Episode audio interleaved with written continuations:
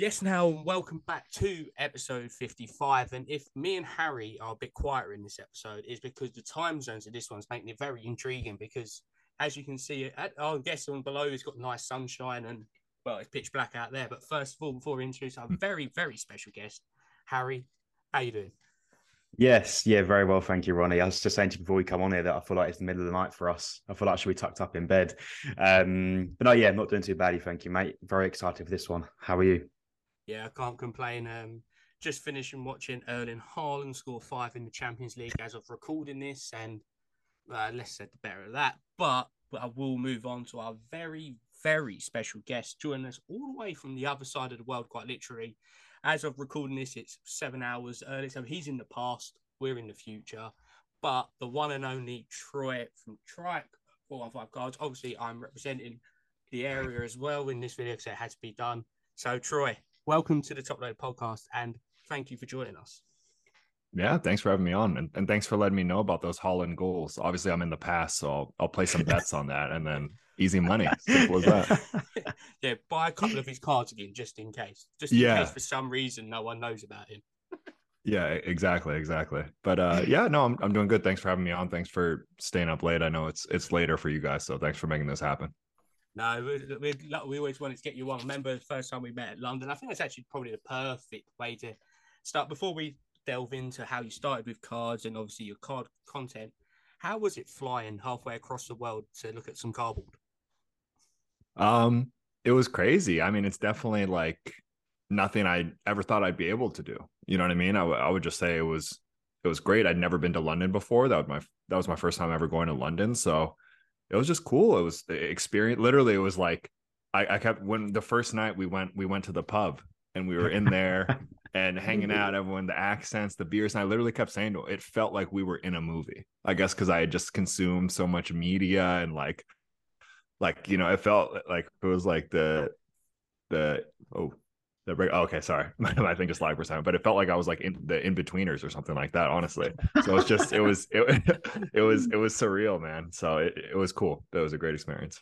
Yeah so say experience in london for the first time and especially obviously now it's grown a lot over here in the card world. So seeing a card show as well it's kind of ticking off two boxes at once. You're seeing a new country a new city but then also experiencing a whole different new world of the card hobby that obviously it's still very new here. And could you tell that when you did walk into the show to begin with that obviously it's a newer newer thing over here? Because if you compare it to obviously like you say Burbank, your Dallases, I won't even say the Nationals because that's a different world altogether. But is it does it remind you of the hobby a couple of years ago in the states, or is it just a case of it's like completely different? Um, it definitely reminded me of like early pandemic days, like the beginning of the kind of the card hobby in the US. But yeah, no, literally right off the bat, I knew it was different. I had a card out, you know, a, a it wasn't a card like a, let's just say it's a Son Prizm Mojo 2018 PSA 10, something like that. Someone walked up, he's like, How much, how much for the Son? And I was like, Oh, a hundred dollars. And he goes, Okay. And I was like, Okay, okay, what? he's like, Here you go, here's a hundred dollars. I was like, that's it. No, no haggling, no half trade, half cash. No, I can offer you 20 bucks.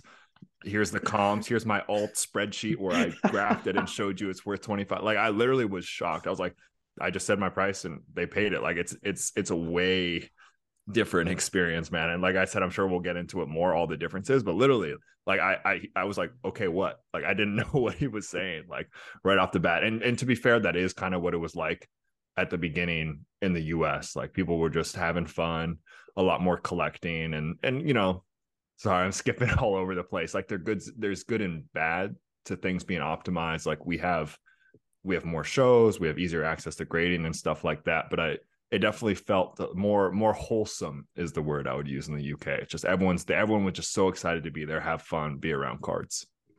I think that's put perfectly.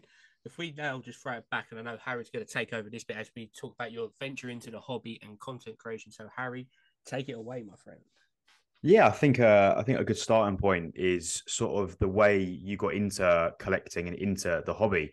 Um, you know, everyone has their different outlets, their different sort of intros as to what got them into collecting cards. Um, but I guess for you, Troy, what is it that actually got you into into the hobby and collecting collecting cards?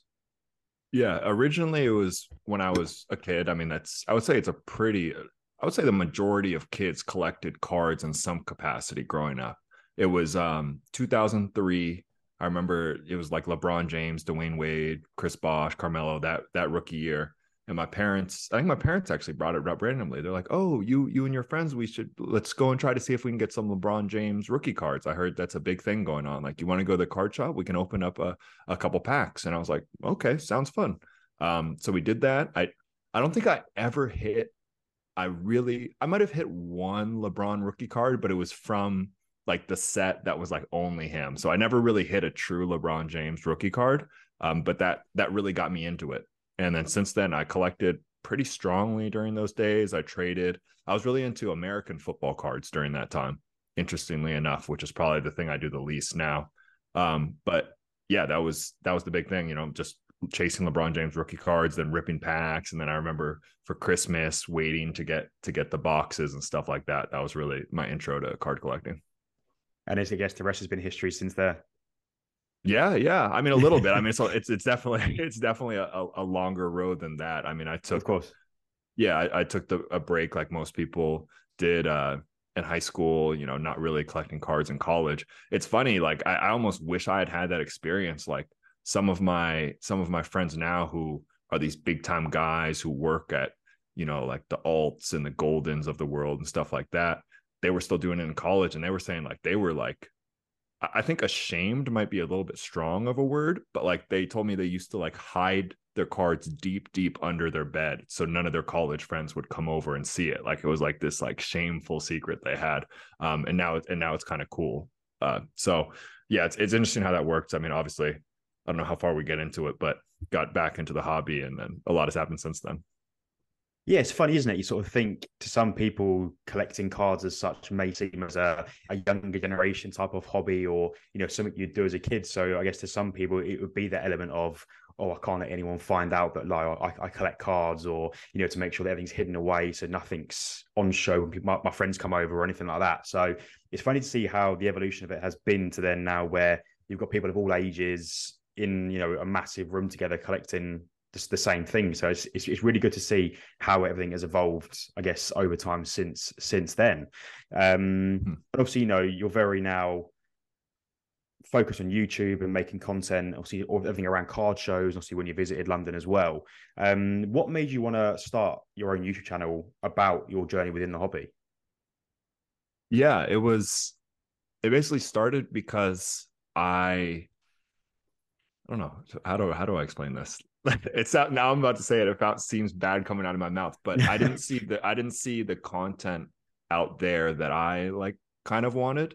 You know, at the time there was like, I think there was literally like four YouTube channels I can really think of. It was like Jeff Wilson, um, Personal Finance Dad, and Hobby Box. I don't know if th- those might have even been before you guys got it, but it was three and they kind of talked about similar.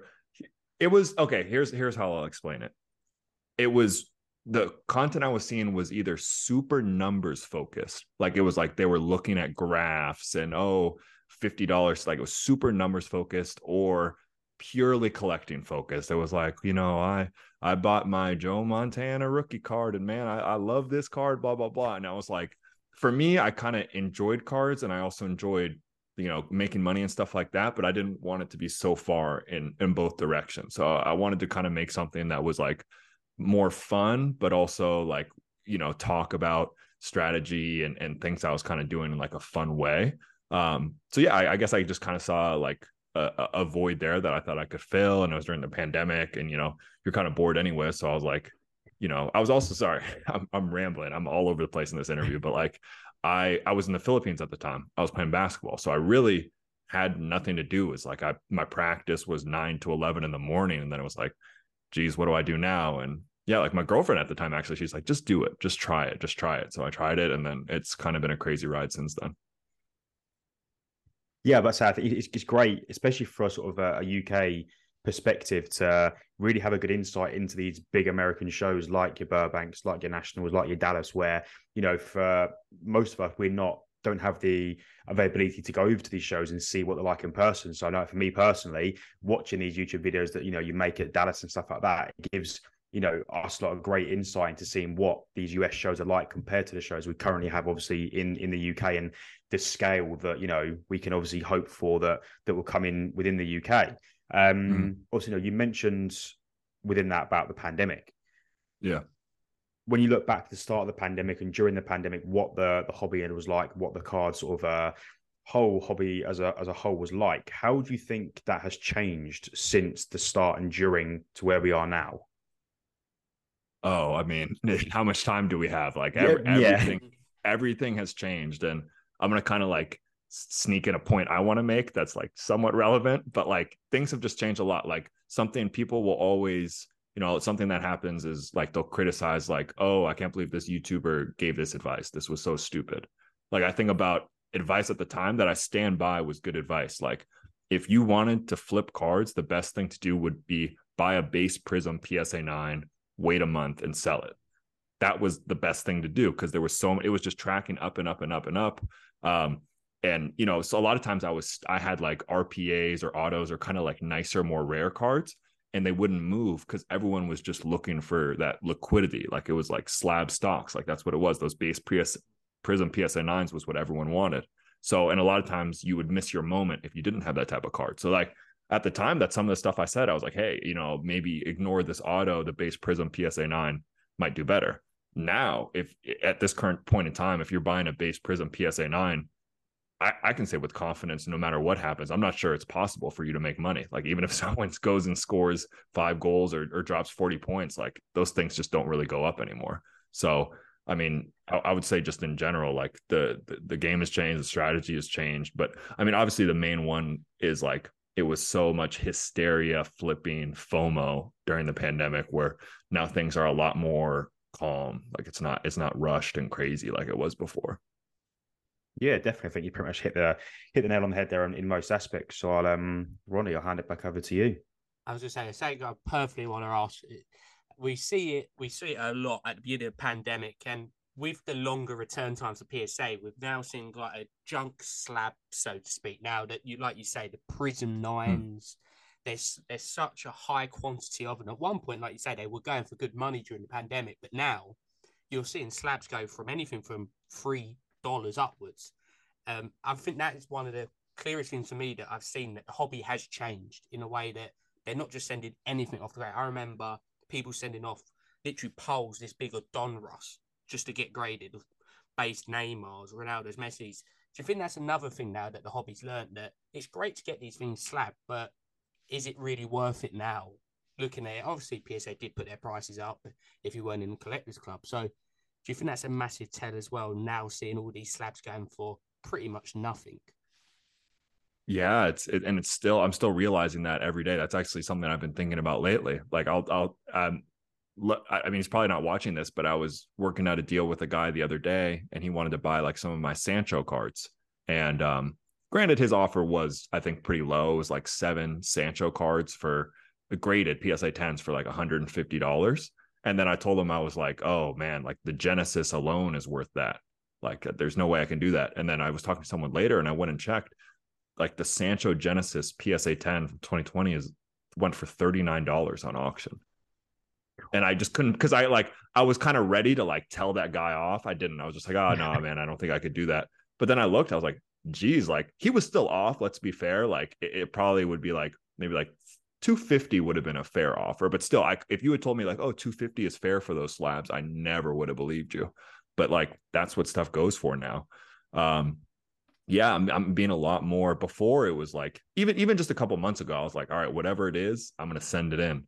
You know, uh, you know, even I have like a gold a gold Saka raw right now, Stadium Club Chrome, and like in my head, I'm like, that's an automatic grade. Like you shouldn't even think about it. Like it just goes in. But then I look at the comps, I'm like, oh, oh, geez, you know, a 10 of this might only go for 50 bucks if I auction it. So if you're paying even at $19 for grading, you know, uh, whatever, just tack on five bucks maybe for shipping and stuff like that. It's like, oh geez, you're telling me I get a 10 a gold Saka PSA 10, I'm I may lose money. Like that's the game has changed. The game has completely changed. And there's benefits, you know, people aren't submitting as much anymore, so you can get cards quicker. But yeah, I've I've definitely I've, I have a lot. One of the things I do, like you mentioned, is a lot of PSA reveal videos, and I've definitely had to kind of reconsider exactly what I'm going to be sending in. I was watching one of yours the other day, and it's like, especially uh, Brian as well, seeing some of the stuff that he's been getting graded, like especially on his whatnot mm. streams. And it's now people are really looking into the sets. Obviously, it's great yeah. looking, like you say, the Stadium Club Chrome is a lovely set, but the actual value weight of it is it what it's like. If you throw it back to like a 2017 Champions League Chrome, for example, it completely changes the ball game because that's a set now that year ago people were buying, but not as well. The prices didn't show it. But I've seen definitely some on your channel. That's the kind of set now that people need to get graded. And I think we had the same effect as well with Panini Treble. That at mm-hmm. one point no one really had it. It was all raw. And now you're seeing like a Lionel Messi to 10 go for three to four thousand dollars. Is it just now that people are learning not more about cards in general, but actually what sets to invest in because there's some good sets from five six years ago that still just get overlooked yeah i mean that's that's a good point and it's something i i kind of was saying even you know i was making soccer card videos in like 2020 and it's the truth i was like it's the wild wild west like there's no rules you know like that's the i think the panini treble and Topps Chrome 2017 stuff could really only happen well, not only in soccer, but only in a new market, right? Like in baseball, you're not going to see a certain set from full, when is trouble 2018, like five years ago, just increase 10x or 20x or whatever it's done. Like there's a long history of like the Bowman Chrome is that's the card, and Topps Chrome has the heritage and stuff like that. Where in soccer, like this is all brand new. Like the like pretty, I would say like pretty much any type of treating these cards as any type of investment in soccer has literally only existed for like two years. Okay, I mean, sure, someone can say me, "Oh, people were buying Messi," but you know what I'm trying to say. Like, it wasn't people weren't buying, selling, trading really soccer cards besides this last two years. So that's the reason you see so much stuff moving all the time. You know, the Ronaldo and Messi gap has like totally shifted. Like, Topps Chrome 2017 is a huge thing now. Treble, like and it and I think it still might kind of happen, right? Like we one of the things we always talk about is like how much should a Zidane card be worth, or like you know they'll people recognize that oh Iniesta, this certain rookie of card of his, like once the pop reports kind of shake out, this one rookie of his is actually a million times more rare than the Mundicromo. Like stuff is still gonna shake because because this is so new, people are still figuring things out. Uh, hundred agree. I think that's one thing I love about the soccer industry was uh, the uh, when I look at the baseball one, especially, obviously, a lot of people now are looking at the big old vintage cards. They're really getting in popularity, especially like the 1950s cards. But mm-hmm. then if you flip that over to soccer, it is like it's literally the wild west that people don't even know some sets what they're even called, yep. not alone what someone's rookie is. So I know it's obviously a tangent. We could talk forever about the difference between vintage and modern and pre-modern. Yeah. But that is a whole different world that is really only being scratched on still. That you've got some of the biggest legends of all time, and people actually don't even know what their actual rookie is. Yeah, yeah, hundred percent. I mean, I, I I actually just got some cards graded recently. Like it's like Stanley Matthews from like I think it's like the 30s, or I have a lot of soccer cards from like the 50s and stuff like that. And it's just man, it's just interesting. Like I see the prices and the pop reports and, and some things like I don't understand it at all, but I'm just like, I feel like there's some stuff here that's going to kind of shake out in a different way. You're going to be like, wait, wait a second. Like, I think one of those cards I sold today for, you know, probably 40, 50 bucks, it wouldn't surprise me if someday, like, people, that's like a big time card because people are like, oh, shoot, this is really rare and really important. Yeah, it's good. One of our good friends on the channel who collects Puskas, for example, and I've been helping him a lot, like, look through different, some of his cards, and it's amazing, even in, five weeks, not alone five years, that the prices are doubling because people are realizing that this one sticker has got this back, and then there's a black version back, and then there's a back with nothing on, and it's the same sticker can have eight different variations, and one of them could be the only one in the world. And like I say, no one really knows this. Like there's sets that you used to get in a carton of milk as what like it's just like no one's ever gonna know it. So do you think I've always said to the question of people that vintage is great, but mm. no one really knows about. Can you see the vintage market really being a play in the long run? Because as I say to people, is where is these modern cards, say a Prizm, you're getting to three nine nine to three fifty to three hundred. some of these might only be 30 to 40 in existence altogether. But because they're an older card, people still overlook them a bit. Yeah. I mean, it's supply and demand, right? Some of some of these cards are they're only a, a handful of them, you know, and so if people want them, then they're going to be really, really expensive. So for sure, it's a play. But the thing I always try to remind people of is, you know, you look, you mentioned basketball. But I'll just stick with basketball for right now. You take a player like, I don't know, John Stockton, who's an amazing all-time player. Mm. His cards are dirt cheap. Dirt, dirt, dirt cheap. So like when you look at like the Michael Jordans of the world, you know, those cards are are worth a lot of money. But even okay, Tim Duncan, another guy who who's a I mean, I think generally agreed a top 10 basketball player of all time. His cards are once again pretty pretty dirt cheap, even though some of the supply of them is low. So I guess that's just uh, obviously vintage. That's more like what is that modern or pre-modern? Vintage is a little bit of a different story, but um, you know, I, I, think people just need to be careful of that. That it, it tends to only be once the players aren't active anymore. It's such a small handful of cards that are that are still re- still relevant. So, you know, like you know, uh, uh, sorry, I'm not I'm not the most knowledgeable on vintage specifically, but like investing in a in a rare Iniesta rookie, the supply will probably be low. Time will tell how much the demand will kind of be there, though. Oh, yeah, I definitely do agree. It's, it's much a flip of a coin when it comes to vintage that you can be very lucky and you can have five of one card and they go into demand, mm. or it could go completely opposite way and just no one ever cares about. It. But obviously, this is opening a can of worms here because it can be talked about forever. And the difference between the UK and US, we we'll start with card shows. I'll let Harry talk about this because we've got obviously very fortunate that you've been to both sides of the pond to see the difference. And mm. from what you and Brian and multiple others said, there is a big difference. I'm hand over to Harry now because I think a lot of people are going to be very intrigued with some of the questions for this bit. Yeah, you know, I think Ron's pretty much posed the question or already to you, Troy. There, it's like you come to London, obviously towards the end of last year, I think it was, or middle of last year. Um, mm. You know, straight away, were there I gather there must have been quite a few noticeable differences heading into the London Card Show as opposed to you know your Dallas or you know your Burbank, etc. Yeah, um, definitely, definitely a ton. I'm gonna try to keep it somewhat organized and go somewhat quick. I'll go with like just from my perspective, right? The the the positives would be, like I said, not as much haggling, man. Like people will choke you out to save five dollars at a US card show. Like I'm not kidding. Like they'll do anything to save, you know what I mean, a little bit of money. So like selling cards is a nightmare. People got a million different comps and like geez, I mean, I, want to make a whole podcast of just the stories people have told me for why my card should be worth less, right? They're like, well, you know, uh here's one sp- like I'm trying to sell a Luka card. They're showing me a, a, Jayson Tatum from a different set that also happens to be green. I'm like, well, that doesn't really work, does it? For you to like, that's a little bit of a stretch for you to use that comp. Um, so that would be that would be the yeah the, one of the good parts. Easier to sell cards. Um, more community based. Like everyone's a, a, lot of people who walk up are just truly collectors. Like, hey, do you have any? Do you have any Fulham cards? Like you, you'll never hear that in a million years at a U.S. card show. You, you, you won't even really, to be honest, hear like hey, I'm looking for San Antonio Spurs cars. Like most people, it's like, hey, I'm looking to flip Doncic, Tatum, that kind of stuff.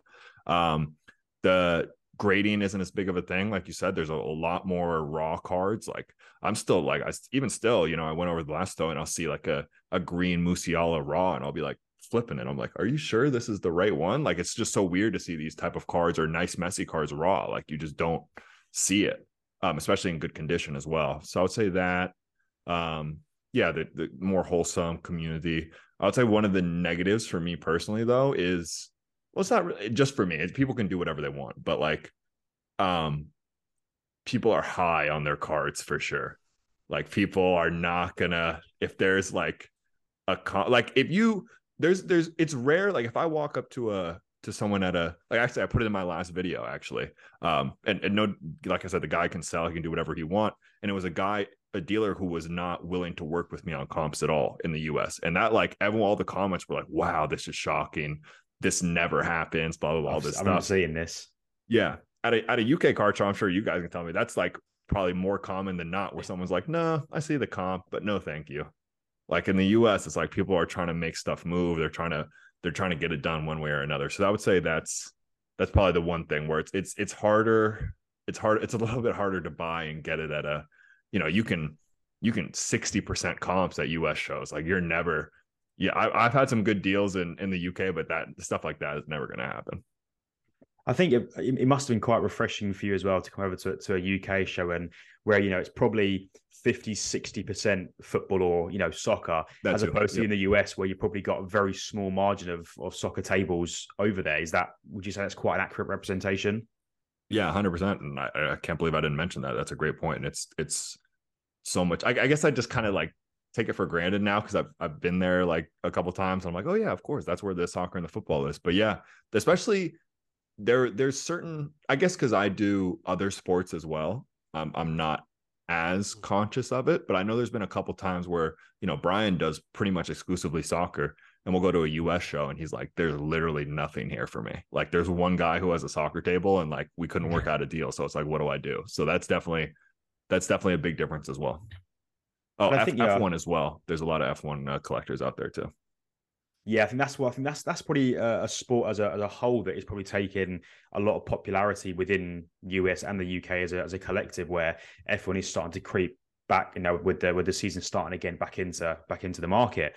Um, I think you know, for me and Ronnie, we can probably both agree that from our side, from what we see, obviously through YouTube and through content, that the US predominantly compared to the UK is very much more for trading this is something that I think we have said before. We would, you know, we want to try and incorporate more within the UK, and we'd love to see more of like you know part trade, part cash, or trade deals where we don't see it as often in the UK compared to what I mean. I guess from my from what I see that you guys mm-hmm. do more of in the US. Um, that's interesting. That's interesting. I I I think I know where you're coming from, but I'll I'll slightly disagree with you in the sense that it does seem like people in the UK like sometimes it seems to me like like doing deals just kind of for the heck of it just because it's fun you know what i mean? Like how it kind of started. So i do have a lot of maybe it's just me but people offer me a lot of like people are trying to trade. They're willing to i get a lot of trades done because a lot of times they're willing to give up cards that are maybe are worth a little bit more because they want to get a specific card into their collection and they're they don't have like the cash. This is just people with a, a couple some a couple extra bucks they saved as opposed to like a us like flipping cash roll where they can just kind of like throw, throw the cash around. So I think because of that, I have seen a little bit more trading, but those those big time like half cash, half trade stuff. I I, I kind of know what you're saying, but I, I hope you kind of see like this stuff I'm saying too. Oh yeah, of course, no, absolutely. Yeah, I guess you know we only see yeah. it from you know a content perspective as opposed to you like, mm-hmm. literally being at, at the show. So um, yeah. no, see, and it's good. It's great where you can sort of have these where you know we may see it from one perspective where you know you're almost giving us the reality of it from what we see through through content. So um, yeah, I think we'll see. I'll flip back over to Ronnie to go through you know the US versus the UK and everything else other than other than card shows. Yeah, I think well, massive... sorry, sorry, I'm just going to interject one but while you were saying that, I did think of it, and I was thinking about the content. I think you're right because, um, at, at, the UK shows, I do like when I have the cards on my table, people are are giving cash, and, and then in the US, whenever I have it, people are always trying to trade. So that's that's definitely true. I don't know why I didn't think about that, but yeah, like when people are looking for my cards in the UK, it is mostly cash. At card shows in the US, people are looking to to trade, and I also think that sometimes dealers in the US are a little bit more flexible with that as well. Like I think if I tried to trade with a dealer in the UK, it may not go that well if I was trying to pick up a card. So that that is a good point. Yeah, I think I think just touching on that, I think that's the perfect one is obviously as Harry said, it's very different between what you see on content to what you actually see at a show. You're seeing mm. one mm. of the day and for us, I remember going at the last London card show and I wasn't really buying that much. I was a bit more intrigued. I was just asking people, would you do a trade for that? And I would probably say like four in five, probably not. But it's just mm. the mindset of a lot of people. They'd rather just get the liquid. They'd just say, right, get me the cash, and then I can reinvest in something else. But I've got to ask. Obviously, this is slightly off top, but obviously you say soccer F1's obviously a lot more mm. prominent than our shows. How did you find like basketball and NFL? Because there's very slight. There's still stalls there that have American football I can't not really much see baseball, but American football, basketball especially. So, was you actually surprised to still see some designated stalls? And what was their pricing like, obviously, in comparison to the states? Um, I I guess I wasn't that. I, it was it was about what I expected, to be honest. Like I knew there was people who collected it. I thought that there's definitely you know, it's cool seeing like kind of like the intrigue around it because it's different, right? Like people are like, oh wow, uh, you know, like seeing like a, a Kobe Bryant auto at at a, at a UK show is a big deal because it's just like same thing that what kind of interested me in soccer and F1. It's like a different world away from me. It's something new. So you so you definitely see that. Um, in terms of pricing, it's yeah, it's it's terrible. Like I, I won't, I won't lie to you, but it makes sense, right? Like you got to think about how did those cards arrive in that person's possession? They didn't rip it.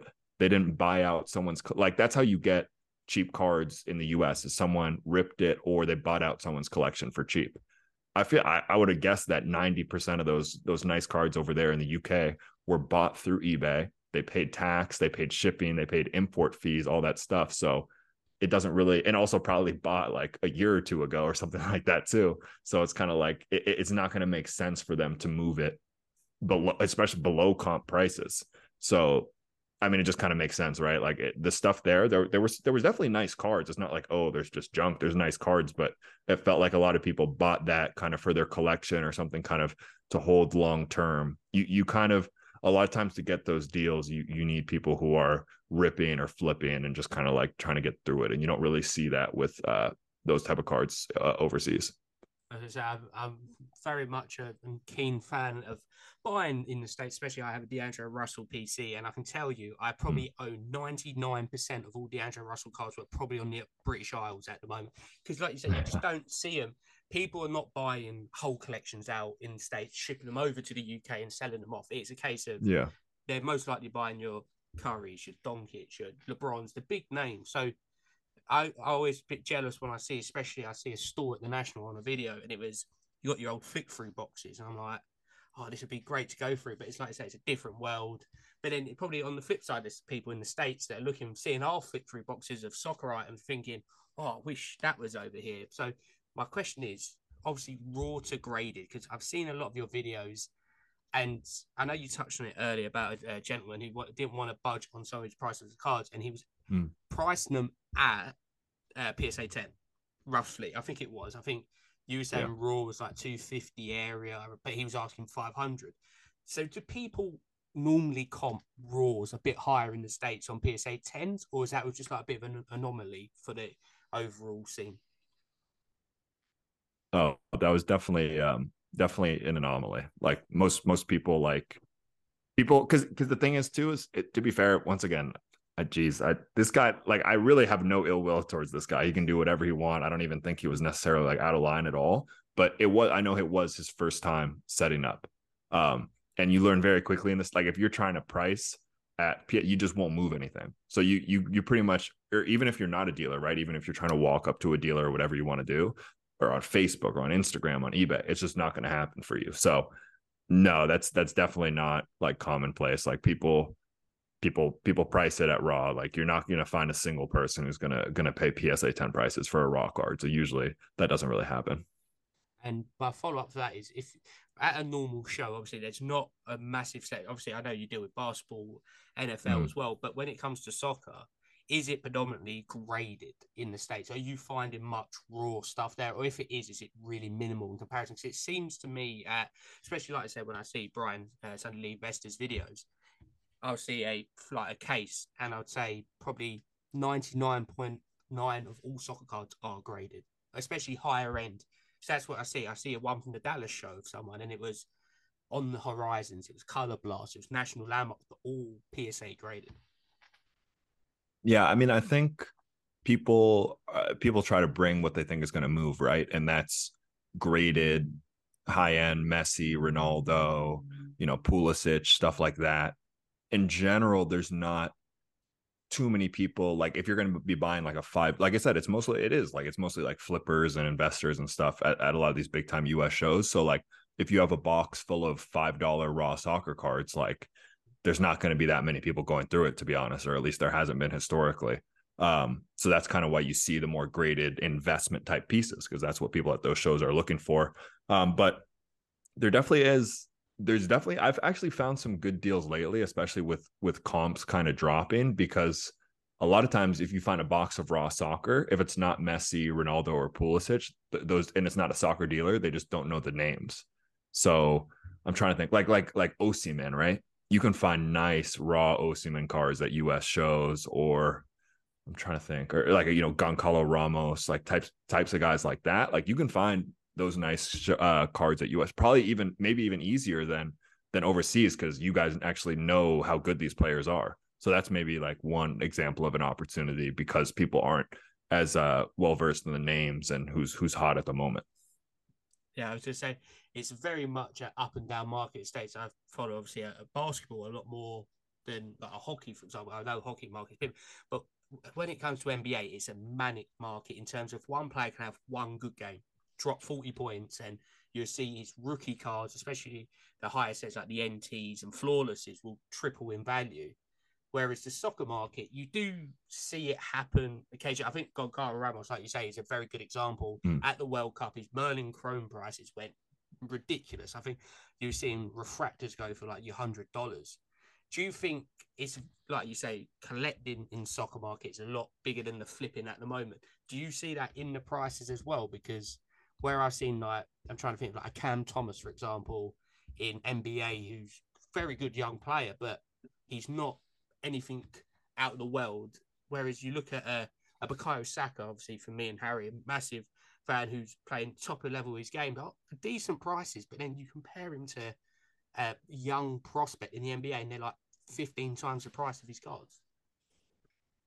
Yeah, I mean that's definitely true, right? Like I, I, definitely I get people who who message me all the time with certain theories. Like I don't even know, like uh, I wish here I'm really showing my lack of soccer knowledge here, but just like a uh, someone let's this is totally made up. I know I, I, don't know much about this player but like brandon williams i know has a bunch of like manchester united cards just for the sake of it. Let's say he's he's supposed to move on loan to like a league one team or something like that. And they'll be like oh actually you know he's gonna uh, play up top in their in their coach and he might actually score some goals. And i'm like it's not going to move the needle though. Like it really it takes a lot. Like just just where in, in in nba it doesn't take a lot. I mean i just sold like Josh Okogie, who who got traded to the Suns, and he's like what the seventh best player on their team. But like, there's been a noticeable uptick in his prices. Or Cam Thomas, as you mentioned, you know, some of these guys. I mean, let's not even talk about Brandon Williams, like you know, Saka or like or Odegaard, right? Like, I mean, I'm sure there's been some sales of of Odegaard cards, but like uh, from what I've seen, his stuff isn't going crazy. And I feel like if he was doing the equivalent in the NBA, it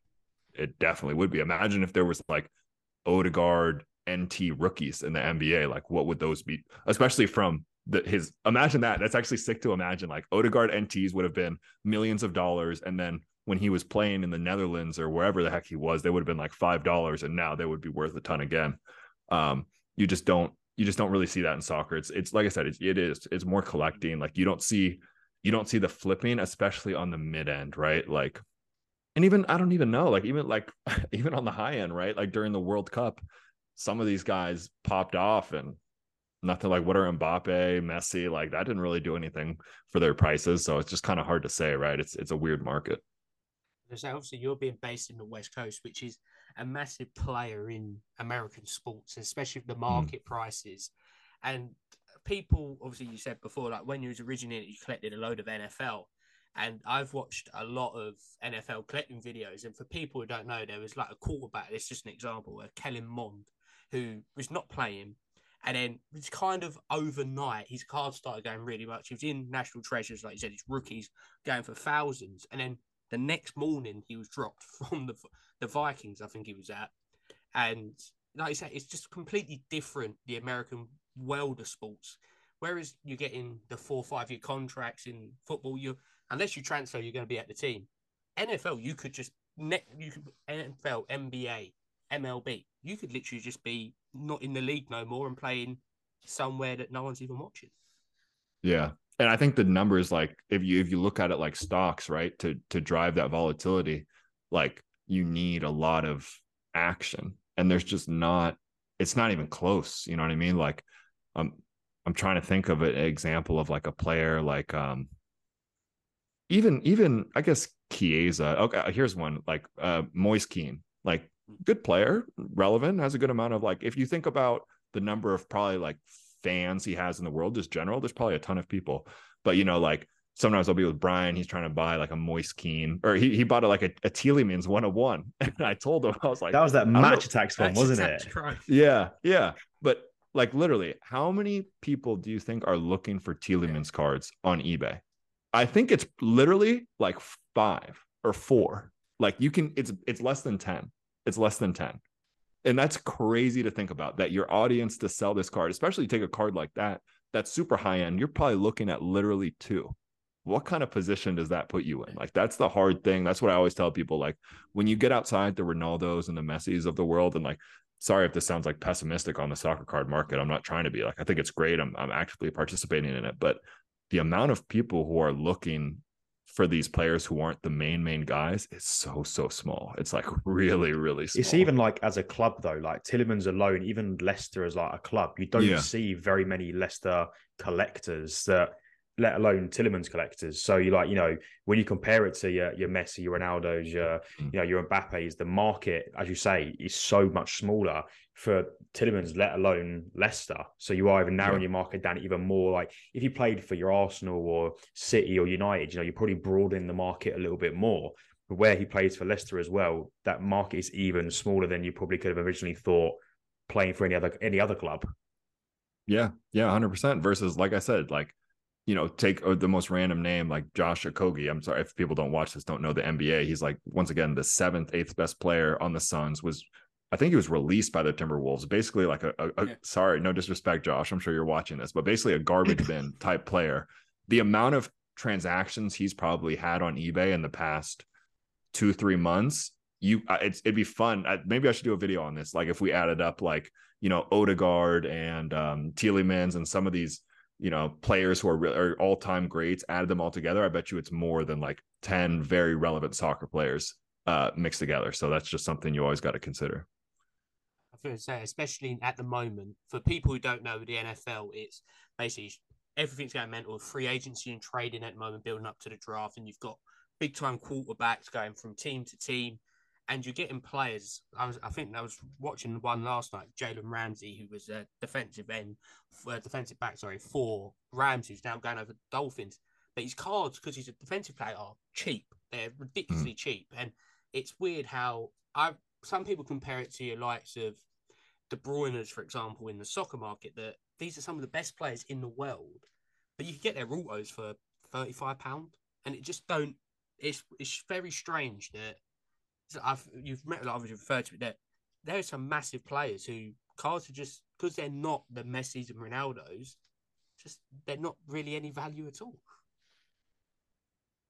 Yeah, and it's interesting, like as you mentioned, like Jalen Ramsey, another key part part of that market is like a lot of the people. So uh, maybe someone who wasn't investable, like a Doncic or um or a Tatum or something like that. I sell cards all the time of like random players to people, and I'm pretty sure that they're getting them as gifts because they'll do like of like NBA NFL players. It'll be like a buy it now of a seven dollar. Um, I don't even know like who's on like a let's just say Kevon Looney. I don't know. I'm thinking of the Warriors. Like I know the person who bought that is not investing in it, but there it'll be like a you know, it sounds like like sorry, I'm making a generalization here. It sounds like a grandma's name or something, right? It's like a female older name. And I, I genuinely think I'm like, oh, this is nice. I see it's in the Bay Area. I bet you they're probably buying it for like their grandkid or something as a as a gift. Where in in in the UK, like that's not as much of a thing, you know what I mean? And it's harder to ship and stuff like that. So that's an interesting thing as well. Like a lot of these these lower tier, there's there's a lot more collectors and gifts and it, it's more commonplace. So like that's that's kind of the tough thing as well. Obviously, being in the Bay Area and obviously the Warriors, Steph Curry's one of the. I just love watching Steph Curry. Obviously, not as good as my team from LA, but obviously I'm wearing the Warriors speed. and just compare it, like the basketball market is crazy. Obviously, you refer to like Jordan rookies, mm. and that was quite an interesting thing for people who don't know. Obviously, his main rookie is the Fleer rookie, but then they passed another one which was from two years before 1985, it's funny how even in the modern day that PSA could just say, you know, actually, we're going to verify this. Obviously, the Fleer is still D card, arguably the most iconic basketball card of all time. Obviously, people look at Mickey Mantle for baseball. They look at MJ's Fleer for basketball. But do you see that a lot now? That especially basketball, it's Jordan's. LeBron is a very strange one in the world that he signed a deal without with not Panini, so he's got barely any autos probably when he retires he'll get a set. But is it more a case of because there's such a more of a demand for basketball cards that they do branch out from not just the legends of the game, but like you say, uh, Kevin Looney or someone like that, that there is slightly more of a market for the more of the team player rather than just the superstars. Yeah, I mean, I think you're right. Like, I, I wish I could articulate this better, but once again, we're we're really picking on on Tielemans here. But like, mm-hmm. who is buying one of his ten dollar cards on eBay? Like, I don't know. I, I just don't know the. Especially, it's if the few people that are fans probably like live overseas, so it's going to be expensive for them to ship it as well, which is like a mm-hmm. major consideration. Like, I always think of, I always talk about my videos like when you think about like how you're going to sell it or like how it makes sense where you know if you buy like i said you know people just love collecting warriors because it's what we we grew up with and there's a much larger market for it. So you're going to be able to sell your wiggins your looney your i don't even know even even ty jerome. Like people buy like ty jerome. Like these are just random warriors bench players. Um yeah i i think it's i mean maybe we don't have to like get into too much rocket science about it. There's just more of a there's more of a market for it. So where in where in soccer you know if people are going to spend money and ship it over and stuff it's going to be for something for those for those big names yeah to say obviously you being in Bay Area, but in America in general card stores are not I'm not going to everywhere but that in comparison to the yeah. UK they're pretty much do you think that's another massive play that people who own cards they can literally buy out thousands of thousands of cards and whereas people in the UK, you pretty much you have to list it on eBay to sell a card, mm. or go into a card shop, but then you're looking every two to three months. That having the option of being able to go into a Burbank, for example, who have thousands of cards coming in week in week out, it creates that so much easier flow of cards that I can walk into somewhere, pick the card up instantaneously after I have a good game, list it, go. That having that ease of demand of just walking into somewhere and getting a card is a lot easier than click buy, wait for it to arrive. And by the time it's arrived, they could get injured. So it's harder to flip it in the situation of you're really having to have a week to two week turnaround off a good game in the UK to be able to sell a card. Yeah, yeah, it obviously makes it. I mean, you know, Burbank, like people talk about, like that has single handedly like created this whole, um, like LA has this own like crazy, like all the biggest flippers are like in LA, and people say like one of the biggest reasons for that is because of Burbank. Like from what I've seen, they're like fairly fair. Like if you if it's not like a a, a BS comp, you're gonna get at least 70%. And that's huge for just cash in hand. You know what I mean? So imagine if um, I don't even have like you guys probably know better than me. Imagine if any card you had, there's a comp, you can get 70% of it. And then that's like your worst case scenario. Like that opens up the door for so many more possibilities. So yeah, I mean, there's I mean, there's a million different reasons why you know flipping and stuff is, is easier in the us but i think that you know the card store getting cashed out and stuff like that because it also seems like i mean you, you guys tell me are are there dealers in the uk who who will cash you out like that if you walk up with a collection very very little if it is it's and they will go with a fine tooth comb and they'll be like i don't want that one i'll take that one it would be or you have to give them such a good price on the cards that they want that it'd be what not even worth giving it to them. It's it's I would probably say off the top of my head I can probably think of one, two, maybe at a push.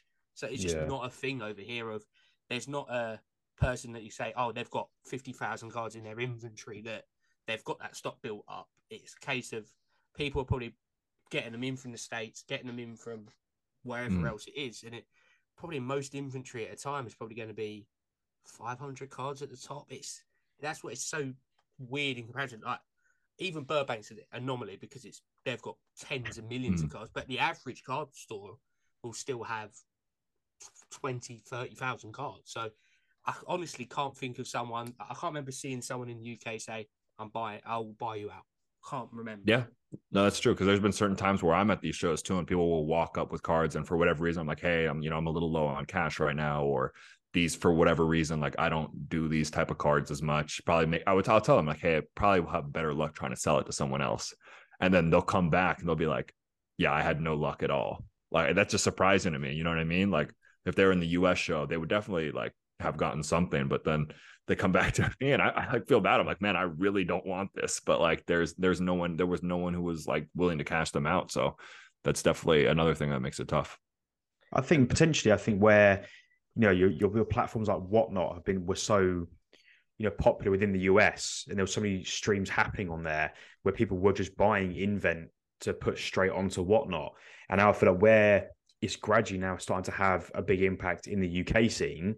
You know, potentially within the next you know six to twelve months, you may start seeing an increase in people buying Invent to then put onto whatnot on the on a UK aspect. You know, I could be completely in the wrong direction. Could we look at Stab in the Dark? But I feel like you know potentially where whatnot's been around in the US for quite some time already, and there are a lot of card shops and you know people that do it as as a day job where they're collecting this invent to then put onto these streams, put onto their eBay. Whereas you know maybe in the UK we don't quite have as many of that over here. Um, so as I said, you know, maybe within the next six to twelve months, we may start to see an increase in people buying a lot of Invent to do that. I could be wrong, but you know, it's just I guess it's just a, a food for thought, basically. Yeah, no, I think I mean things things are definitely going to change over there. I mean, I already saw it at like the second show.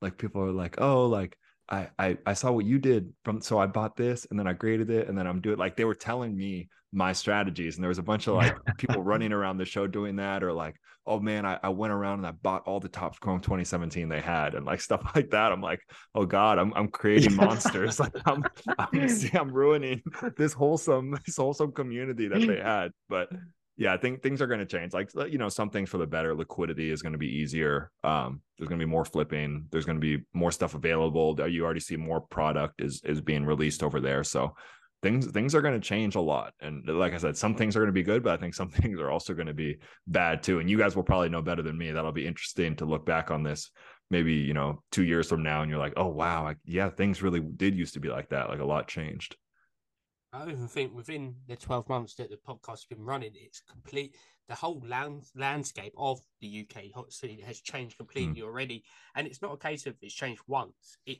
every few months it's evolving completely changing and it's whereas I normally see it like monitoring the US, like being a couple of years behind.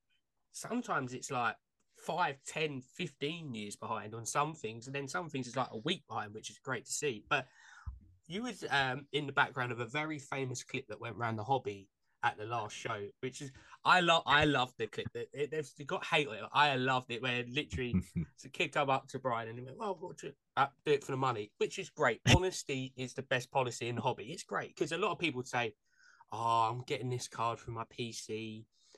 Oh, can I get it for a bit cheaper?" If, no, I'm going to resell it. So I'm going to ask you about your PC now. So, have you got mm. a PC uh, obviously, people who watch your content will know what you do collect, but have you got an actual PC as well as what you invest in? Oh, for sure. Um, yeah, but I've, I've, I've videos about it on my channel, so I'd invite everyone to check it out. Uh, the main things I collect are obviously Wake Forest. That's where I went to college, so I collect um, players who played there. So in basketball, like Tim Duncan, Chris Paul, John Collins, who was my teammate, and then also um, Jack Harrison, who who plays for plays for Leeds. So that's kind of a random one. We were at school at the same time. So those are four of the main guys. And then I also collect um, Filipino players.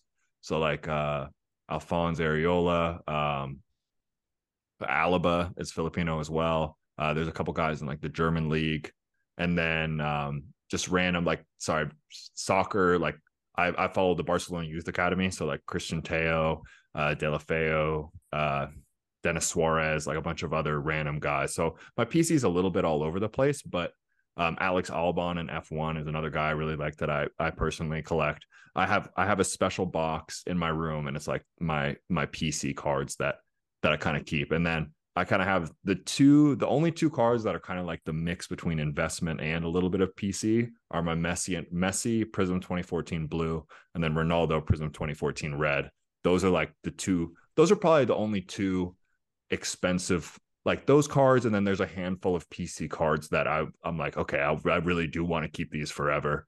Um but i guess the main way that i'm different is like i don't constantly buy like i don't feel like i need i don't need a hundred john collins cards and that's why I, I kind of feel bad sometimes too because people like oh i know you love john collins like here's his card like for a fair price and i'm like I, I just don't really feel like i need it like i'm kind of happy with my like two or three cards so i don't have like a ginormous pc but um it is something i do have going to say having a teammate who's on a card that must be quite cool, and obviously, especially like Jack Harrison, for example, how obviously he come through the MLS. He was at New York City, like NYCFC, Mm. before he moved to Man City in one of the very weird transfers that he was never going to play for a bit. It was so fact that they could get a few extra quid out of the transfer.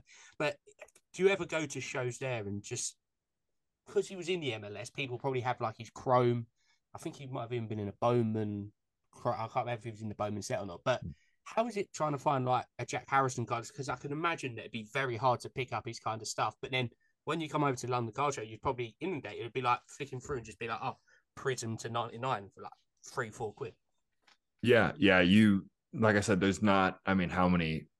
You might find two boxes at a US show that he could even possibly be in. Like I said, there's not going to be a lot of five dollar raw soccer boxes, and that's kind of the stuff he would be in. So it's hard.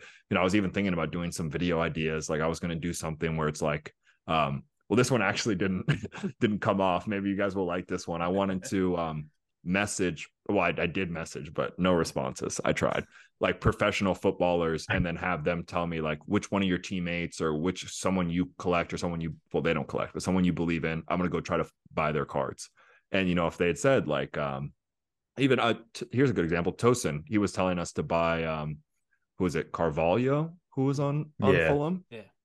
like if he had told me that I, I probably wouldn't have been able to find one of his cards at a us card show so maybe maybe it's a good thing that those guys didn't end up responding because that would definitely be a, a, a tough mm. task compared to the UK shows. And and not to beat the US UK thing to death either, but you know, I, I said in one of my videos, what did I move? I moved oh, I moved Conor Gallagher cards when I was in the UK. I never in a million years would those move in the US. Like it just it just wouldn't happen. It's a completely different scene. It's the same way that we see like you know we see Christian Pulisic over here. You could probably, unless he's a Chelsea fan, you couldn't probably move a Pulisic card over here. Whereas in the US, obviously he's seen as this you know American hero, where all you guys in the US want to buy Christian Pulisic. So it's different players like that. Obviously you know in the UK you probably couldn't shift him at all, but in the US you could shift him with no tomorrow. Yeah, I mean, even more than that, like, you know, talk about like Josh Sargent or Antonee Robinson or some of these guys. Like, I had one guy, like, he's like, oh, you know, here, like, here's a Josh Sargent card. I'll sell it to you for cheap. It'll be, it'll be hard for me to move it over here, man. Like, I thought he was kind of joking. I was like, oh, ha, ha. I was like, yeah, maybe. He's like, no, seriously, take it. I won't be able to move it. Like, whatever you offer me, I will take it.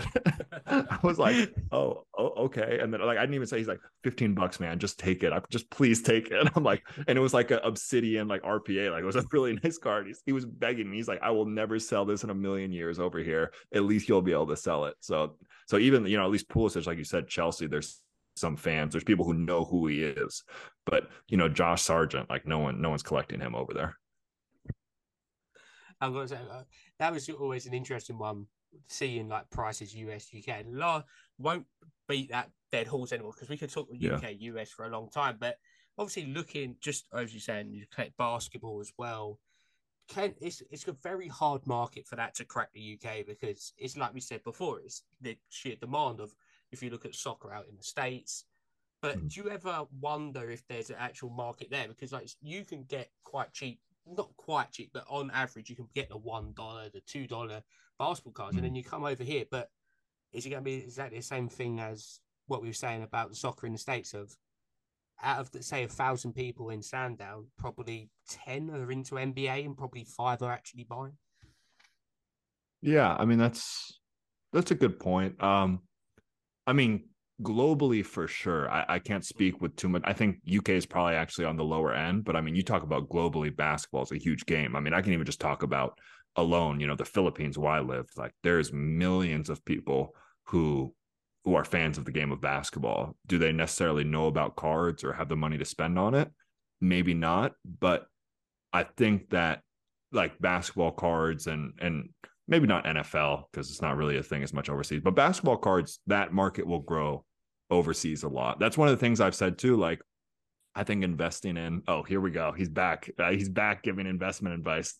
Tear him down. Um, but like in, investing in a, like, like Pau Gasol or Tony Parker or some of these guys, like, you know, if you have a really nice, I think, you know, 20 years from now, there's going to be a lot, a, a you know, 50x card collectors in Spain than there is now and maybe they're going to be looking for you know these really nice Pau Gasol cards and stuff like that. So I think that's a little bit of an opportunity there.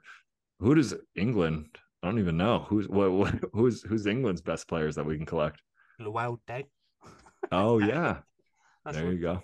That's right. Uh, OG Anunoby as well. Actually, he's Brit. Oh, he's from the UK. I thought he was Yeah. from Canada. Oh, I No, guess he's actually- Raptors. I was just thinking yeah, Raptors.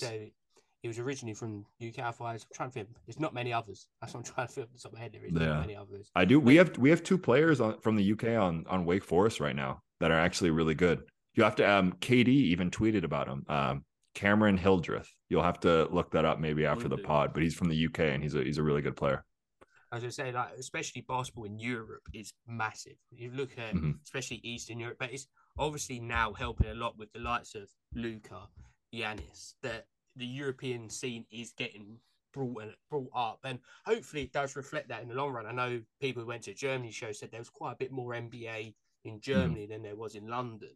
So it's that's another factor of is once mainland Europe takes the cards as well, like you say, Spain, France. There's a load of big countries. Italy for being one of the most influential in the scene of having Panini as their home for all them years. That it's still really just a drop in the ocean of who actually does collect in Europe, and it's one of them that if it does explode, what people hoping it does, who knows what it could be like in five to ten years time, like you just said. Yeah, I mean, and, and Fanatics has said it right. Like it's not a guarantee, but they want to 10x the hobby, and I think for that to happen, a lot of that has to be overseas growth. And they put the money into it. They're they're really smart. I mean, the world is more globalized. Like I would just imagine, even even ten years ago, the the business of of shipping and doing distribution in in Europe would have been uh, substantially harder. So, um, yeah, I, I I think it'll I think it'll happen. I think it's only a matter of time. And the last thing, card related, obviously there is a few London card shows coming up. Is there a plan to come back over to the lovely reigning island of Britain to get another card show? Oh, here you go. You gave me the perfect. We were joking about this before. I need everyone to go to my eBay store so I can get out there. Um, no, but I mean, I really want to. Uh, Do you know what it was too? They had cheap flights. They had direct round trip, and it was like it was six hundred and sixty five dollars. And I should have just bought. Actually, Brian, I hope you made it to this part of the podcast. I told you we should have booked it, and then you were dragging your feet, and now it's nine hundred fifty dollars. So for anyone who's watching, it, it is actually. I'm I'm kind of not joking. It's a good amount his fault if we don't make it over there. Um, but I want to. I I will hundred percent be back in the next six months for something. I think people talk about like Amsterdam or Paris or something like that. So I will. I will definitely be back. I really want to go to London. Maybe I don't know. Maybe there's something. Uh, what do- whatnot UK? Who do we got? What what other sponsors we got over there? eBay UK. If anyone wants to wants to make it happen, I, I want to do it. It's just um, it's also just so much traveling. Like my next three weekends are Chicago, uh, LA, and then Vegas, and then I think I would have one weekend off, and then I would basically have to go to the UK. Like I almost that last London show, like I almost I almost died. Like I really I really felt that way. Like Eh, part of it was my fault because I went out the night before, but like I, I think I I've, I've kind of had to like recenter myself. So I, I definitely want to be back over there, and and I will be sooner rather than later. As I say, now completely away from cards. Obviously, you took in London and its sights. How how did you find London in general? Just completely away from the hobby because we like to hear other things as well from people in the hobby. So, how did you find London in general? Like, obviously, it could be very different, and especially after the I don't even know how many hours you was on the plane to finally relax and then actually go on a mini European gallivanting tour as well. Yeah, uh, it was great. I mean, obviously, we had the best tour guide who has ever lived. Ronnie, the man, the man with actually was all the jokes reason he's aside. brought that up, by the way. yeah yeah that, that seemed very like what if what i mean i spent a good amount of my time in london with you so what if i was like man it kind of sucked like the people sucked like it was Podcast dirty would've blah, never blah, guy gone blah. kept out. following me Around, around. he's just doing my head in. Yeah. Yeah there was this weird guy who kept following me around and he kept pointing out signs. cards. yeah yeah yeah. He kept throwing cards at me. Um no it was actually it was it was great and it was a lot better than i expected i guess maybe because like i mean my mom like you kind of know how moms are like they get easily like sketched out. I guess she probably just had one bad experience in london she's like oh be careful over there it's sketchy like you're gonna get knifed like all this kind of stuff. Um so my expectations were were really low but i loved it oh my god and i loved it so much like just exploring around it was like I mean, maybe I, you just took me to the right areas, but like it was cleaner than the U.S. to me. Like the it was it was relatively it was affordable compared to the U.S. Um, then also just the people, everyone is so nice, so welcoming. I can't I can't explain it too. Like the at the last London car show, I went out in um oh man. Like it's a little south of London. Like it's not it's in London, but it's not um London. It's not like outside London, like not Surrey. It's like it was towards the card show.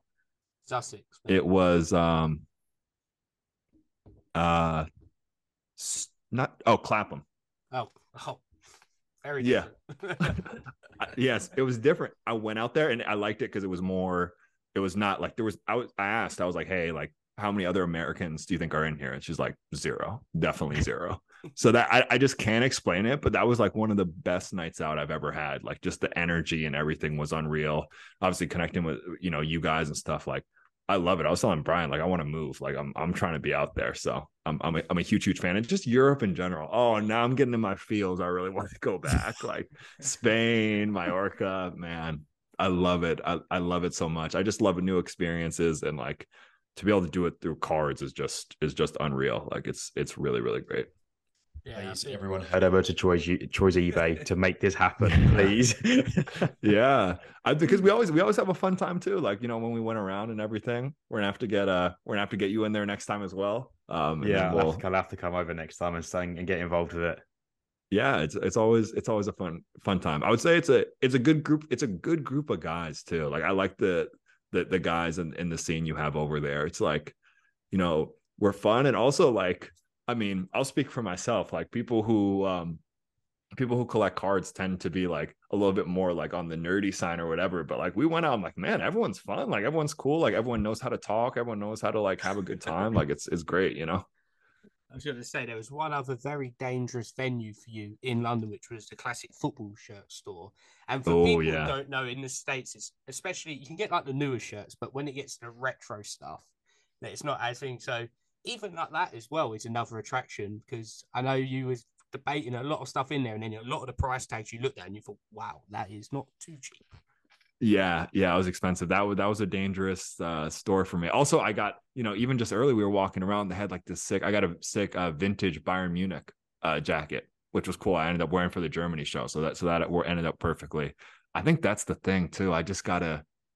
I think that's the other part too. Like I just love it so much. I'm gonna it's not just the plane ticket. If I go to Europe, I'm like, well, you know, I have to have to go to Spain while I'm over there, and then I just end up spending too much money. So that's that's that's part of the problem. But I'm I'm definitely going to be back, and I'm looking forward to it. We can't wait to have you. And obviously, you have just mentioned your eBay, but as we like to do with everyone's honey, you can plug away as much as you want. So make sure you tell everyone where to find you: YouTube, Instagram, eBay, whatever you want to plug. Feel free to do it now. Yeah, yeah, I was definitely just joking about. Don't check out my eBay store. Don't yeah, don't don't enable this. Don't enable this flipping culture. These dirty American flip. Don't don't encourage them. Um, no, but check out check out the YouTube channel. Uh, Trike four one five Sports Cards. Um, I don't know what's that. Oh, you know what? I, I, there's one thing I always do like to plug. Uh, follow my personal Instagram if you can at Troy Wright because then you can kind of like a lot of times I kind of I don't post on my card Instagram a lot, so people will be like, "Oh, I didn't even know you were in the UK. I didn't know you were in Germany or stuff like that." Like if you follow me on that Instagram, you can kind of just see what I'm up to, and I try to do post some card related stuff, and then when I'm going to be going to Europe and stuff like that. So definitely follow that. Like we say, they will all be down below on the YouTube and Instagram anyway, but. Troy, thank you ever so much for joining us on this episode. As you say, you're always more than welcome for a tour and no doubt if Harry comes along, we'll turn into like a pub tour or something a bit more interesting. You've seen the sites now, so we'll show you. But you are welcome on whenever you'd like on the Top Loader podcast. And yet again, thank you for joining us. Yeah, thank, thanks for having me on. I think we we t- we kind of mentioned a game last time, so the three of us and we'll get Brian in there. We should go to a game or something. That'd be really fun. Definitely, we can get that sorted. Definitely, we'll get that sorted. And then what is whoever plays well that game, we're investing their cards and realize no one else is buying them. So Well, I mean, but the good thing is if we're there, then we we get the organized pump and dump going. So you just kind of like tell us, like, listen, we're gonna buy this guy, pump him up on the YouTube channel, and then that's paying for the tickets, and then we're good to go. Uh, but anyone else listens to that, that did not just happen. So when you see a really random player start just cut that bit out, cut that bit out. Yeah, yeah, yeah. just we magically go to one game. Josh Sargent scores a hat trick. It's perfect. Everything, all the worlds collide. But as you say, thank you everyone for joining us so far. Make sure you do go below to find links for everything related to Troy. and obviously YouTube, Instagram, everything like that.